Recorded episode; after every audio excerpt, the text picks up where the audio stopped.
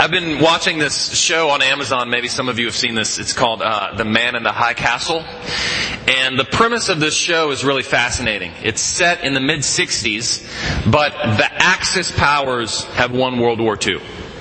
So it's a picture of the United States of America growing up under both Nazi and Japanese control.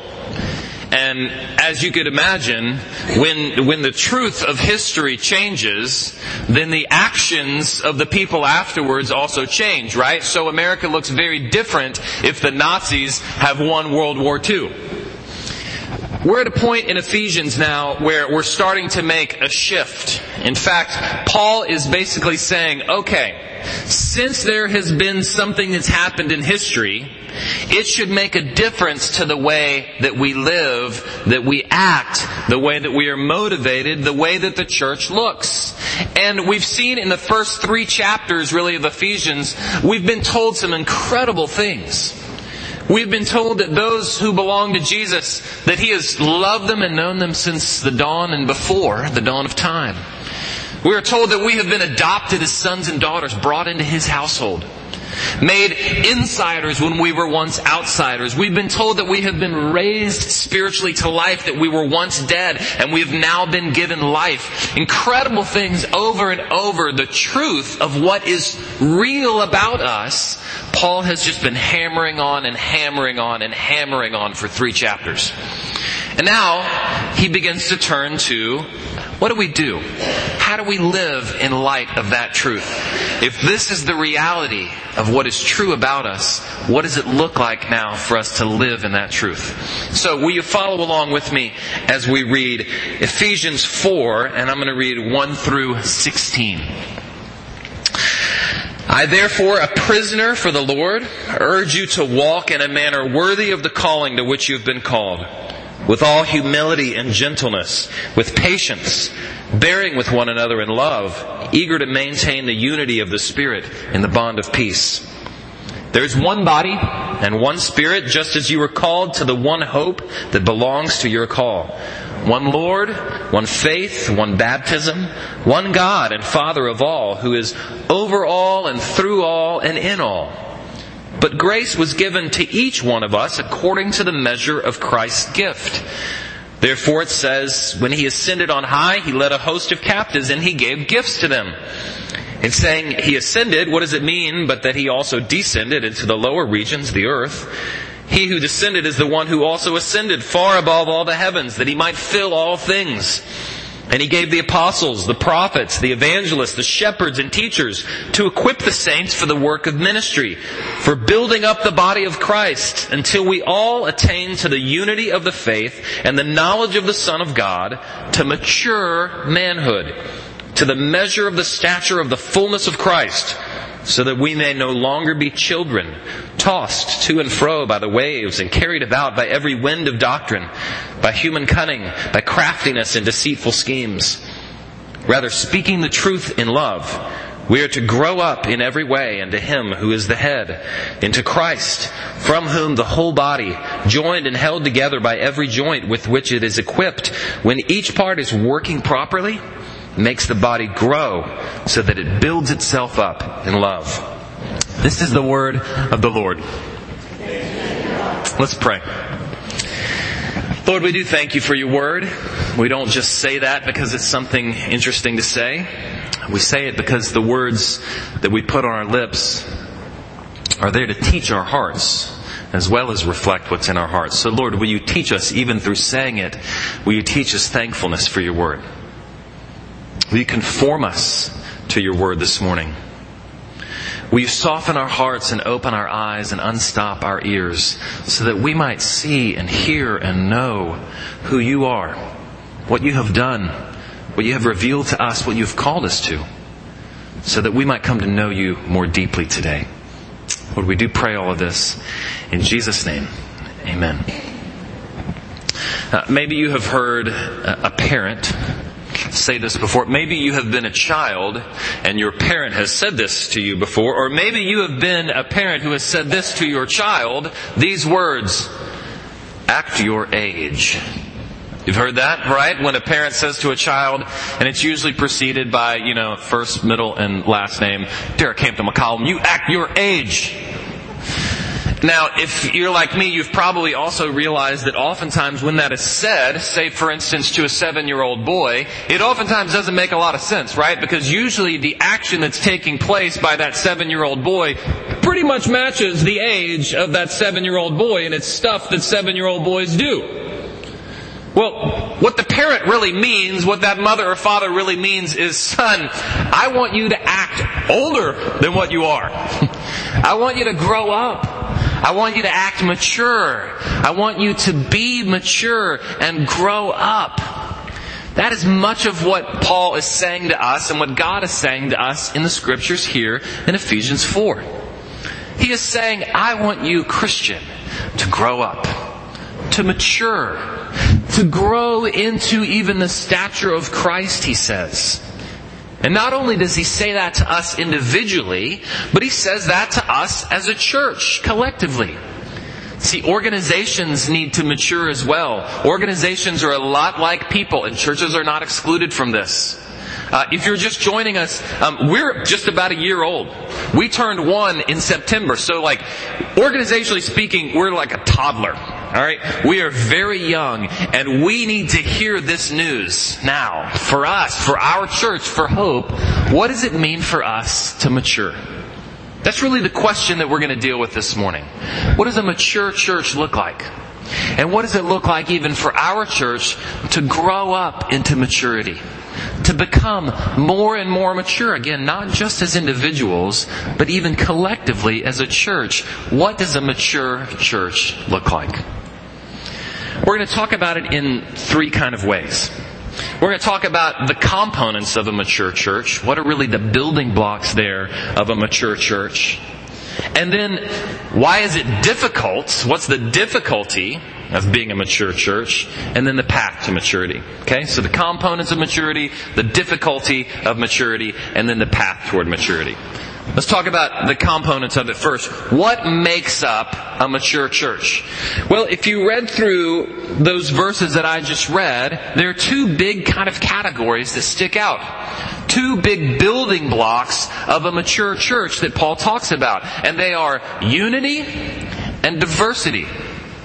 Sounds sometimes like maybe those two don't go together, right? We're going to see actually how they go together and how actually they need each other in order for us to be a mature church. I mean, look at the way that Paul starts out here in verse 4. He's talking about unity, first of all.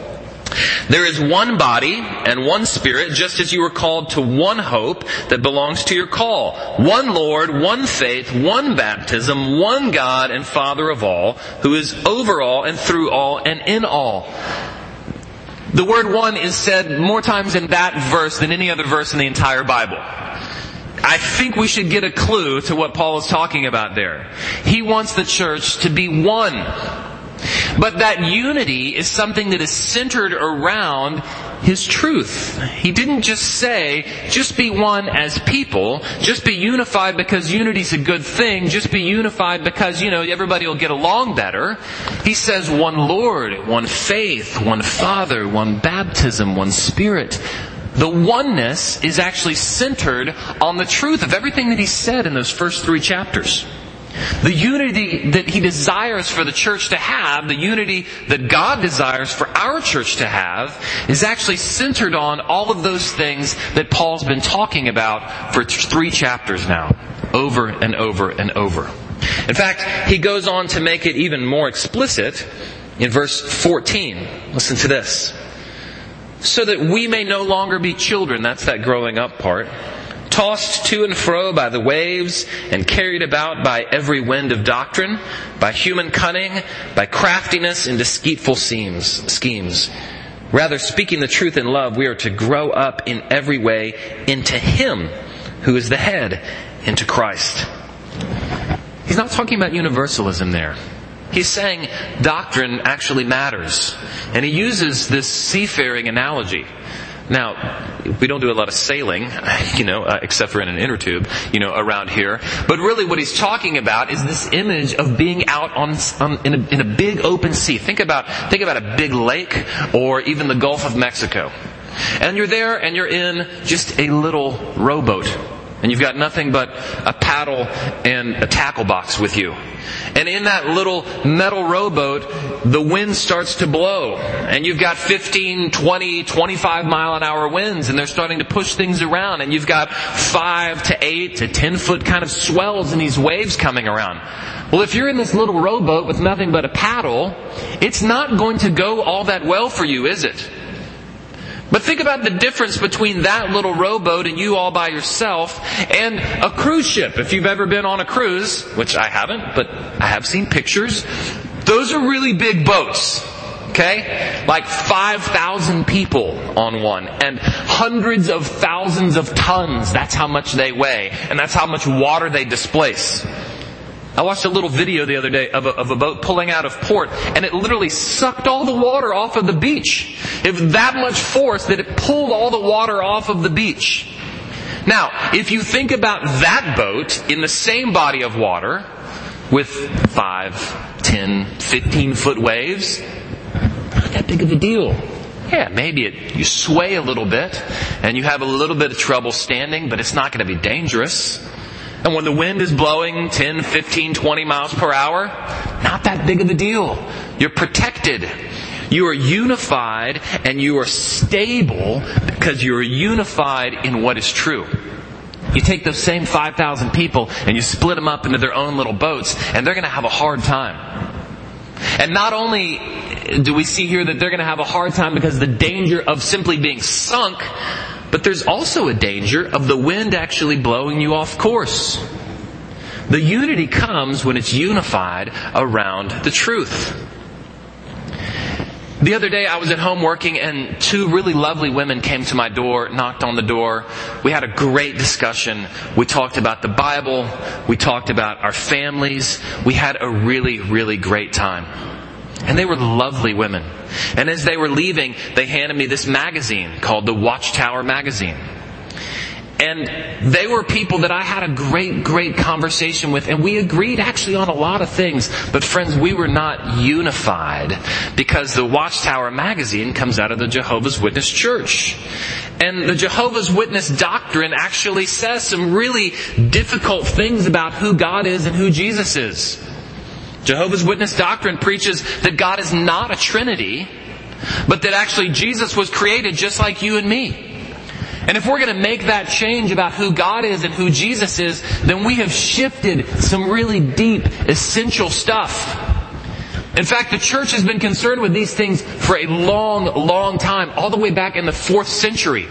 There was a man named Arius who had the same beliefs. God is not Trinity. Jesus is created just kind of like other people are. And so we're going to totally shift our way of thinking about God. And what the church did was said, no, we're going to get together. A lot of pastors got together and they talked it through and they searched God's Word and they prayed and what they came up with was saying, listen, we cannot be unified unless we're united around the truth. Unless we really know who God is, unless we really know who Jesus is, we can't truly be unified.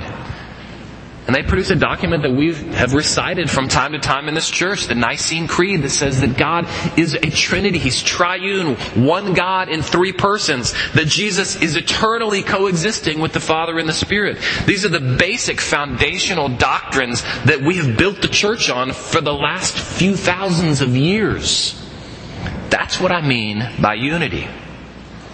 And we will not be a mature church if we do not hold tightly to those things.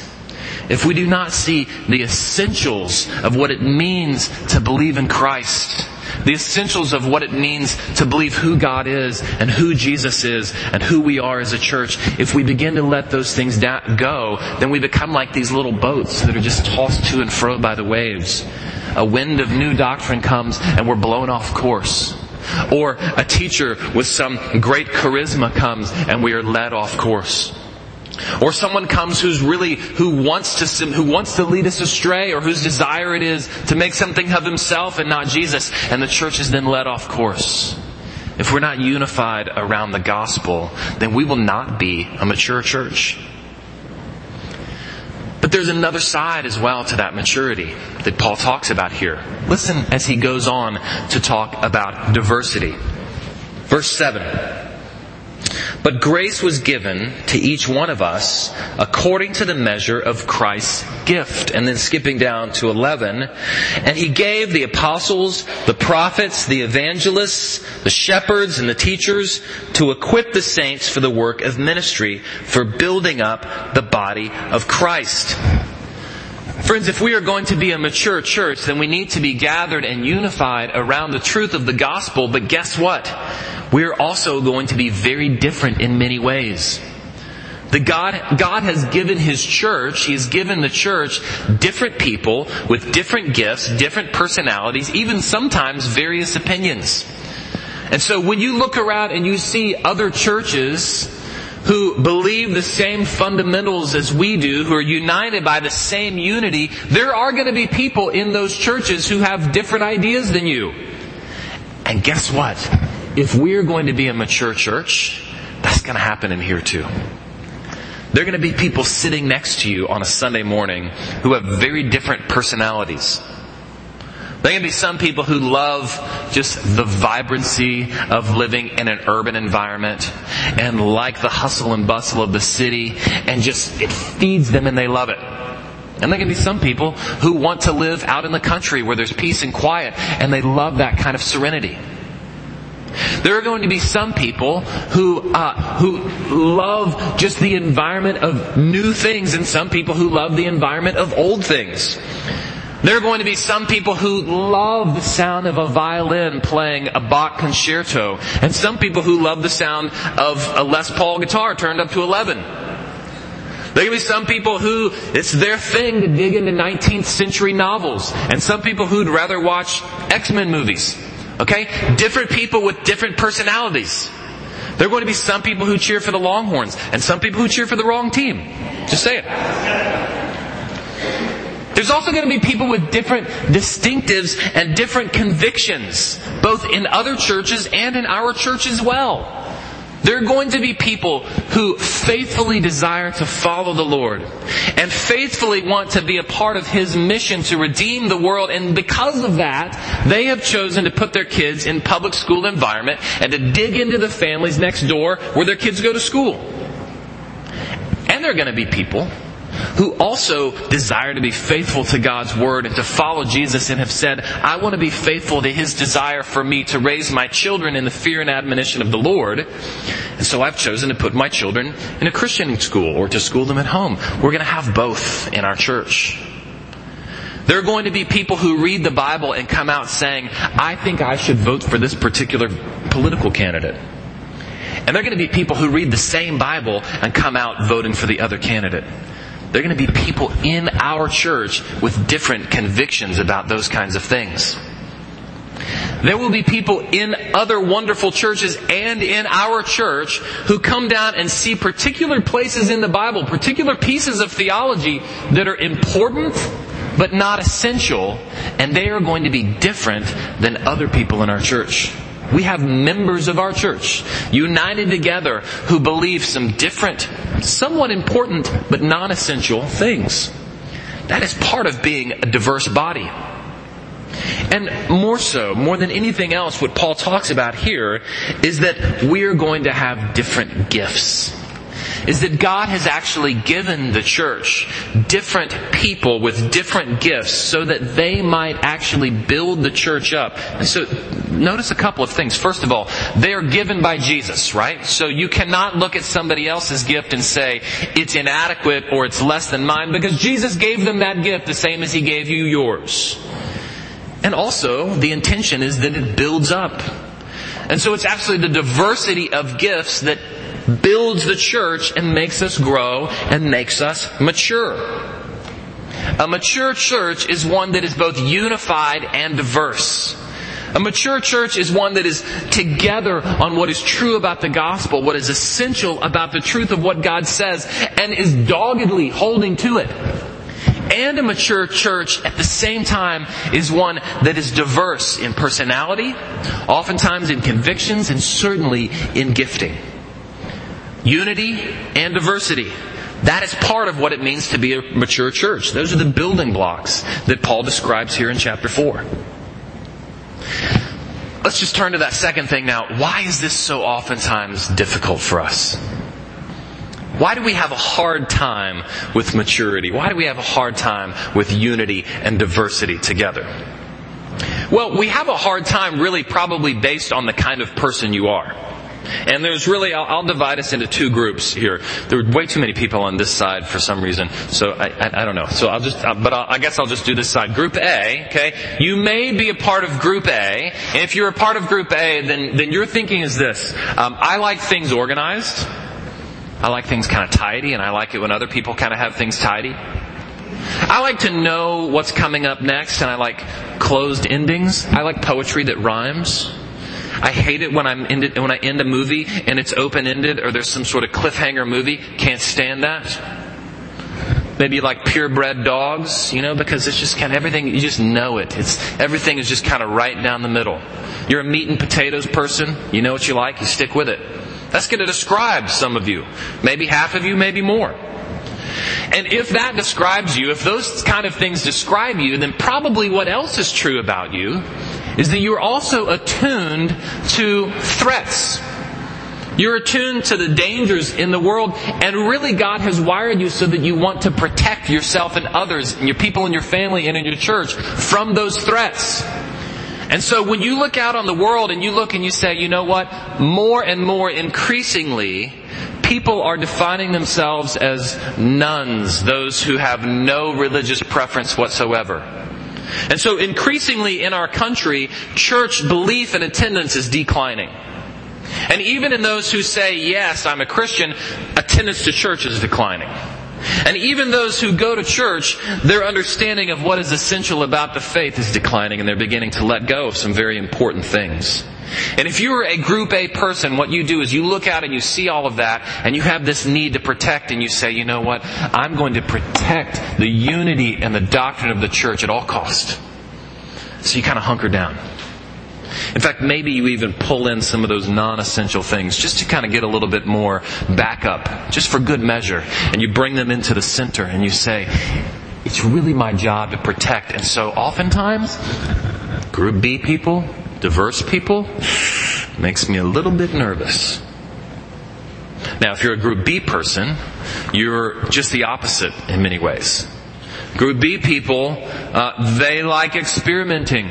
Like, a new vegetable? How exciting. I should eat that. They value experiences over control oftentimes. They oftentimes live in old houses because, you know, I don't know, it might break, but it's got a lot of really great character. They like free verse poetry and they listen to jazz. And when you end a book on a cliffhanger ending or it's open ended, hey, that's cool. Because you know what? I'm about possibility. If you're a group B person, that's what you're attuned to very oftentimes is what is possible in the world. I want to see those options. I want to see the possibilities. I want to see what we could become. And I get excited about that. And so oftentimes then you look at these other people, these group A people, who often want to protect, and you start to get a little nervous, and you think, man, they just kind of seem angry, and uh, maybe they're just kind of crotchety old people, and they always want to be doing their own thing and keeping things the same, but I'm afraid that then we're not going to see the possibilities. And if you're a group B person, your tendency is not to pull in things from the outside and put them in the center, but just the opposite. To actually take some of the central stuff and to loosen your grip on it a little bit. Because for some really good reasons, right? Like, I really want my neighbors to know Jesus, and that's gonna really scare them off, so maybe I'll just soft pedal it a little bit. Maybe I'll just loosen it just a little bit so that they might come to know it a little bit better. And you take some of the stuff that's on the inside, the essential things, and you start to move it to the edges. And so you've got group A people who are looking at group B people like, you know, those churches that are like that are just sinful and those people in my church, eh, they just, I don't know, they just kind of make me a little bit skeptical. I don't know, something seems to be wrong with them. And if you're a group B person, you're looking the same way at the group A folks. That's the problem with maturity for us, is that oftentimes we don't see that those two things go together, and because we're broken people, we have a tendency either to let go of the foundational unity that we have in the gospel, or to let go of the diversity that Jesus has given us. So what's the path forward? What's the way toward maturity? Well, it's found actually at the beginning of this passage. Flip over to the first few verses again. Just listen to these words. Let me read you just the first few verses. I therefore, a prisoner for the Lord, urge you to walk in a manner worthy of the calling to which you have been called, with all humility and gentleness, with patience, bearing with one another in love, eager to maintain the unity of the Spirit in the bond of peace. Paul says the way that we go about maturing, the way that we go about growing up as a church, is that we are to walk or to live in a manner, and the, the word he uses here is worthy, but that does not mean that we earn it.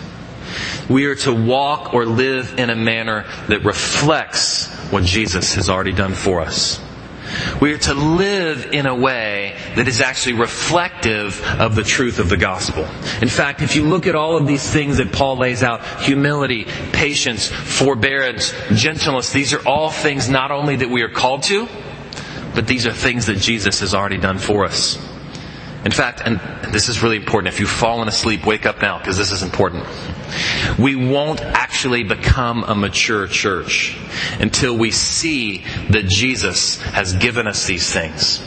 And it's actually what He has done that creates them in us. Just follow with me for a second, okay? Humility. That's the first thing out of Paul's mouth. Well, what does he say about Jesus in Philippians 2? That though he was in the form of God, did not consider equality with God something to be grasped, but what? Humbled himself. Taking on the form of a servant and being found in human likeness, humbled himself even to a cross. Friends, Jesus has humbled himself to come and to be one of us to lay himself before us. The King of all, the creator of the universe, the one to whom every knee will bow and every tongue confess his lordship has come and has humbled himself so that we might be brought to him. And when we understand that, we actually become humble people. We become those who in humility can begin to get along with people who may be different than we are. What's the next one he talks about? Gentleness, right? What does he say in Matthew 11? Come to me, all who are weary and heavy laden, and I will give you a re- and I will give you rest. Take my yoke upon you and learn from me, because I am gentle and humble in heart. Jesus' gentleness is what has drawn us to him. It's his gentleness with sinners like us. It's his gentleness with hard-hearted idiots like me that has actually given us his love. And when we come more deeply to understand that Jesus has been gentle to us when we haven't deserved it, then we become gentle with others. We become gentle as we walk alongside others. If they're not in the same place that we are, we can actually gently walk aside, alongside them. He says patience then in the next thing.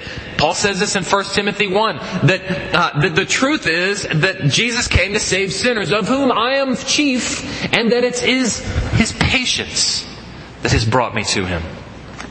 Friends, when we can actually say that same thing, that we are the chief among sinners, and it's only because of the patience of God revealed to us in Christ that we have been made part of His body. When we come to understand that, guess what?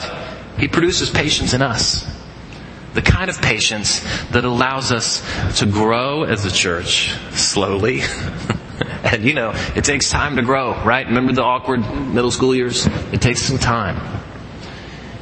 When we, when we see what Jesus has done, He allows us to patiently walk with ourselves and with others. He ends in the way that I'll end now in verse 16 by saying this is that when each part is working properly, it makes the body grow so that it builds itself up in love.